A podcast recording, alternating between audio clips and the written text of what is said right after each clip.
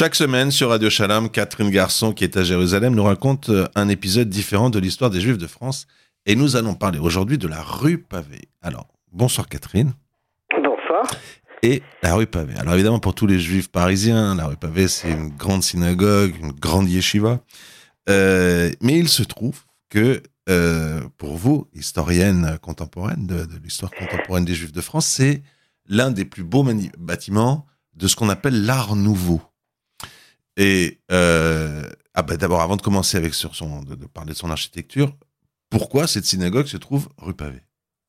Ah, Très simplement parce que la rue Pavée est au cœur de ce qu'on appelle encore aujourd'hui le Pletzel, bien que concrètement, le Pletzel est pratiquement disparu. On sait très bien que la vie juive dans, aux, de, aux de la rue des Rosiers n'est plus ce qu'elle était.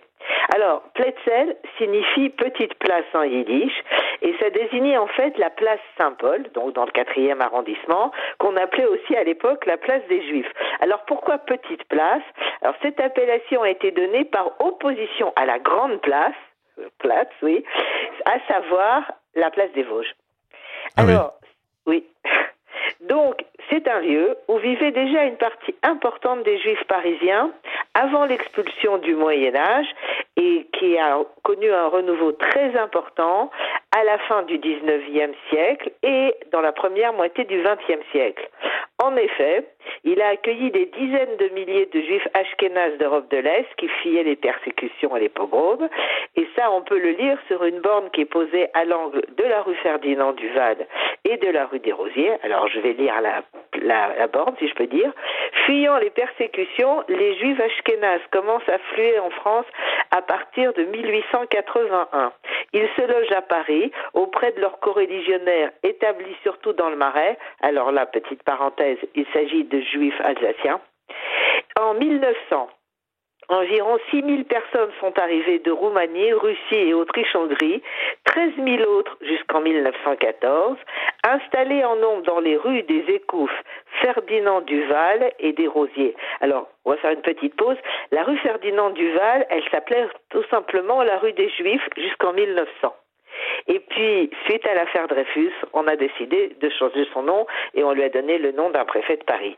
Alors donc, c'est ça qui constitue le Pletzel. Alors, il faut aussi dire que cet endroit est choisi ça va avoir l'air paradoxal en raison de la pauvreté et de l'insalubrité des logements. Et donc, euh, c'est un lieu privilégié pour une population qui est avec peu de ressources et qui cherche donc à se loger à bas prix. Voilà, non, ça, quand on voit comment tous ces commerces sont rachetés à prix d'or aujourd'hui par des grands couturiers ou par, ou par même des lieux de, de euh, on appelle ça du commerce de bouche, mais de, de haut niveau, on voit que effectivement les petits commerçants du Pletzel, celui qui tenait sa pizzeria, etc., il est dépassé et il le vend tôt ou tard, c'est sûr. Oui, oui non, c'est plus un quartier juif au sens euh, propre du terme. Il y a encore des que, encore que. Alors dans ce Pletzel, il y a de très nombreuses institutions juives, mais aujourd'hui, on va donc parler spécifiquement de la synagogue de la rue Pavée. Alors, cette synagogue est jusqu'à nos jours celle de ce qu'on appelle Agudas Akeilos, ça veut dire l'union des communautés. C'était une, une, association qui regroupe, à la veille de la construction de ce lieu de culte, neuf sociétés juives orthodoxes d'origine essentiellement russe. Et russe, faut pas oublier que c'est l'empire russe, donc c'est grand. C'est pas ce qu'on appelle la Russie actuelle. Il y a la Lituanie, la Lettonie, etc. Donc essentiellement russe et qui ne se reconnaissent pas dans le judaïsme consistorial, qui est pour eux trop assimilé pour euh, ce qu'ils désirent. Donc toutes ces associations entretiennent des oratoires.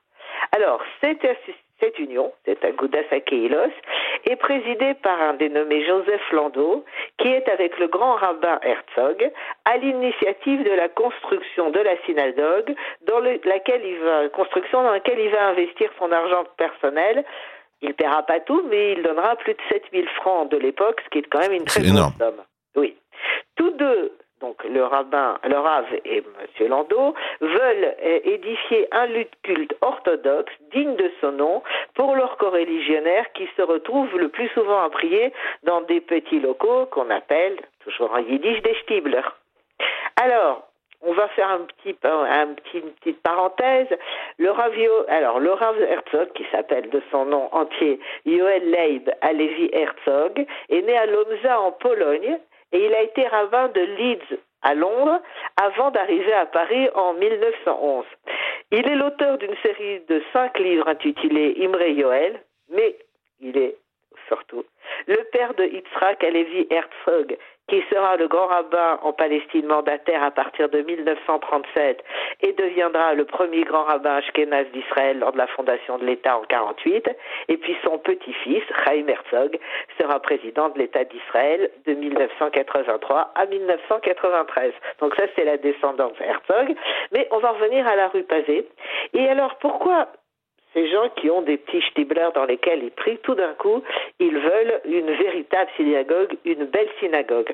Alors, Dominique Jarassé, qui est un historien, l'explique bien dans son guide du patrimoine juif. Bien sûr, dit-il, il faut s'interroger sur la motivation de ces juifs orthodoxes désireux d'échanger leurs petits oratoires contre un véritable temple.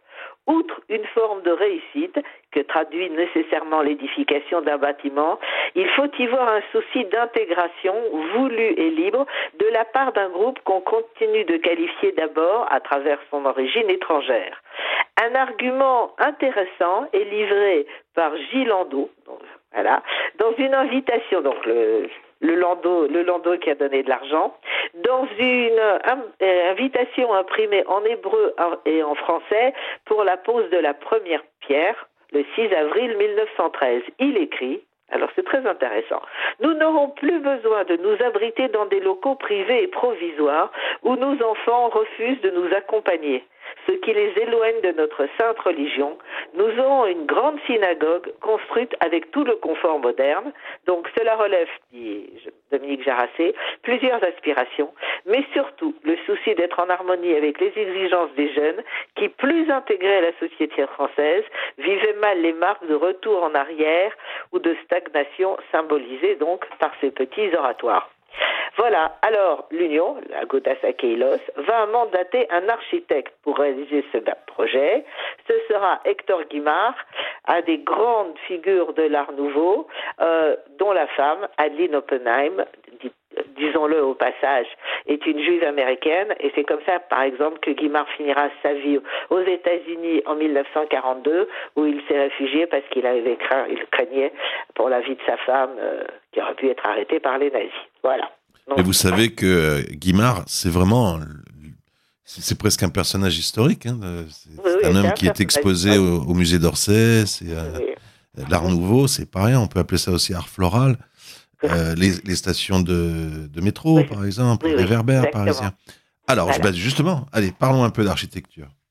Alors, il s'agit là, enfin, la, synagogue de la rue Pavée est le seul établissement édifice cultuel qui est réalisé par Axel Guimard, qui, comme vous l'avez dit, est connu de tout le grand public par son design des bouches de métro parisiens, oui, avec ses fleurs, ses choses un peu florales. Alors, la tâche est ardue pour le bâtisseur, en effet.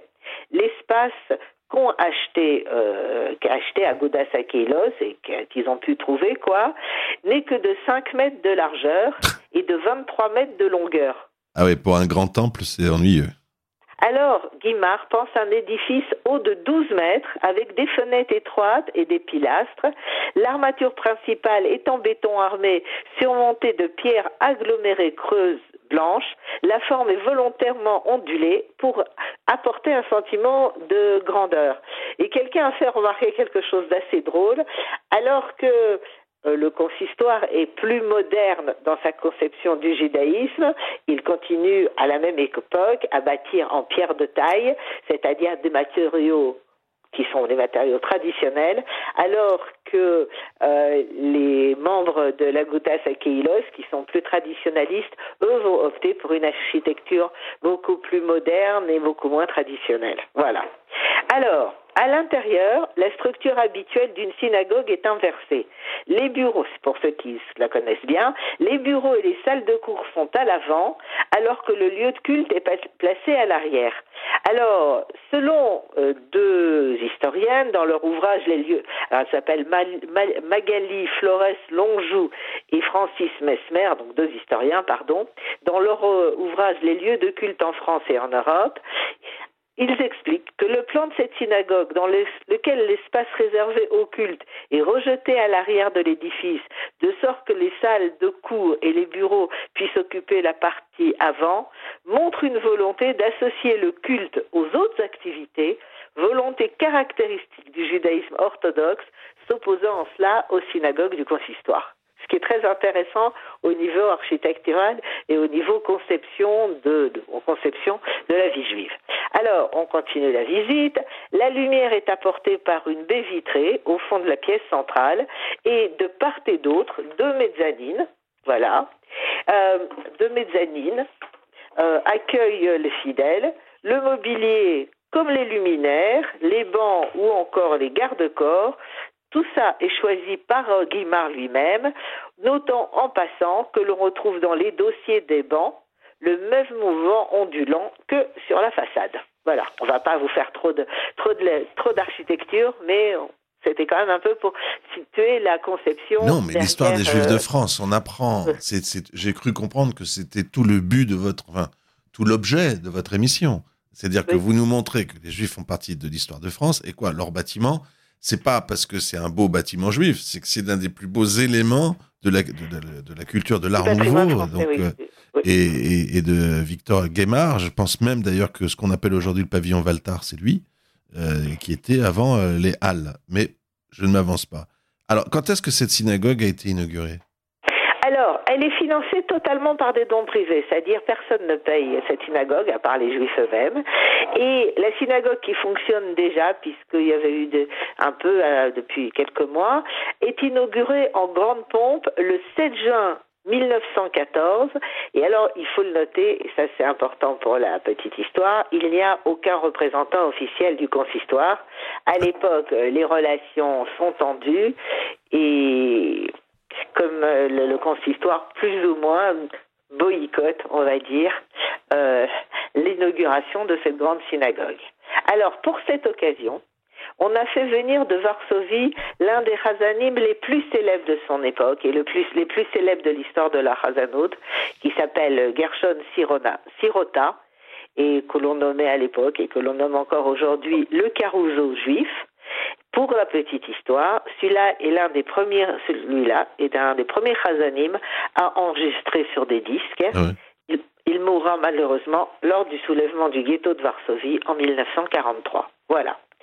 Alors, on va un peu passer le temps, et moins de 30 ans après son inauguration, la synagogue de la rue Pavée a bien failli disparaître et en effet, dans la nuit du 2 au 3 octobre 1941, des adeptes du mouvement social révolutionnaire, qui est euh, d'Eugène Deloncle, c'est un mouvement proche des nazis, dynamitent ce bâtiment, ainsi d'ailleurs que six autres synagogues.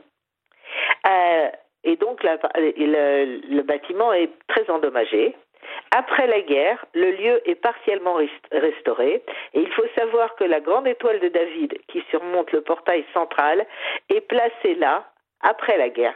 Elle, n'était pas là avant la guerre, comme symbole de renaissance à l'occasion de la réfection de la façade, donc qui a été endommagée par les dynamiteurs. Finalement, en 1989, donc c'est pas il y a tellement longtemps, le bâtiment est classé monument historique par la ville de Paris et cette synagogue est bien sûr toujours en activité. Bien sûr qu'elle est en activité. On y est allé, et vous et moi, chacun séparément évidemment. Mais on est allé, c'est c'est le siège de la, plus grande yeshiva de Paris. Bien sûr qu'elle est en activité. Cette, euh, Alors, il faut que, non, elle n'est pas le siège de la plus grande yeshiva de Paris parce que la yeshiva la plus grande, effectivement, est de l'autre côté de la rue Pavée. Où je suis allé à l'inauguration, Madame Garçon. Oui, exactement. Eh et donc, dans un bâtiment qui est en face. effectivement, il peut y avoir des interactions vu qu'ils sont l'un en face de l'autre, mais les bâtiments de la Gouda Sakeilos, c'est pas officiellement ceux de la yeshiva qu'on appelle la yeshiva de la rue Pavée parce que elle est tout simplement située en face, de cette grande. on étudie aussi au dernier étage de, de, la SINA. Mais je vais vous raconter une belle histoire. un jour, le président de l'État d'Israël vient à Paris. Visite d'État du président de l'État d'Israël. Donc, c'est visite avec des chevaux, comme ça faire les Français, le protocole, etc. Et il dit, est-ce que je peux me sauver quelques, quelques heures, s'il vous plaît Ah bon, pourquoi? Il dit, je veux aller voir la synagogue de mon grand-père. C'était le président Chaim Herzog. Et il est allé, rue Pavé, voir la synagogue de son, euh, de son ancêtre. Catherine Alors moi, je vais aussi vous raconter une petite histoire que je ne vais pas raconter parce que je ne voulais pas raconter ce sera pour une prochaine émission, l'histoire de tous les rabbinimes qui ont dirigé la rue Pavé. Un des plus importants, c'est le Rav Rubinstein. Mmh. Voilà. Et puisque vous racontez des histoires de famille, le Rav Rubinstein, qui a eu une grande importance dans le judaïsme orthodoxe français, euh, était veuf et a épousé en deuxième noce une dame qui était la grand-mère euh, du président, de l'ex-président du CRIF, euh, Ah oui, exact. C'est vrai. Voilà. Eh ben, c'est très beau. Catherine Garçon, merci.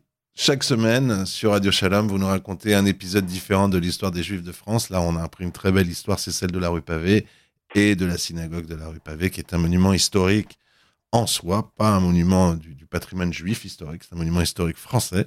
Et euh, je vous remercie. Bonsoir à vous à Jérusalem, Catherine Garçon. Bonsoir. La semaine prochaine.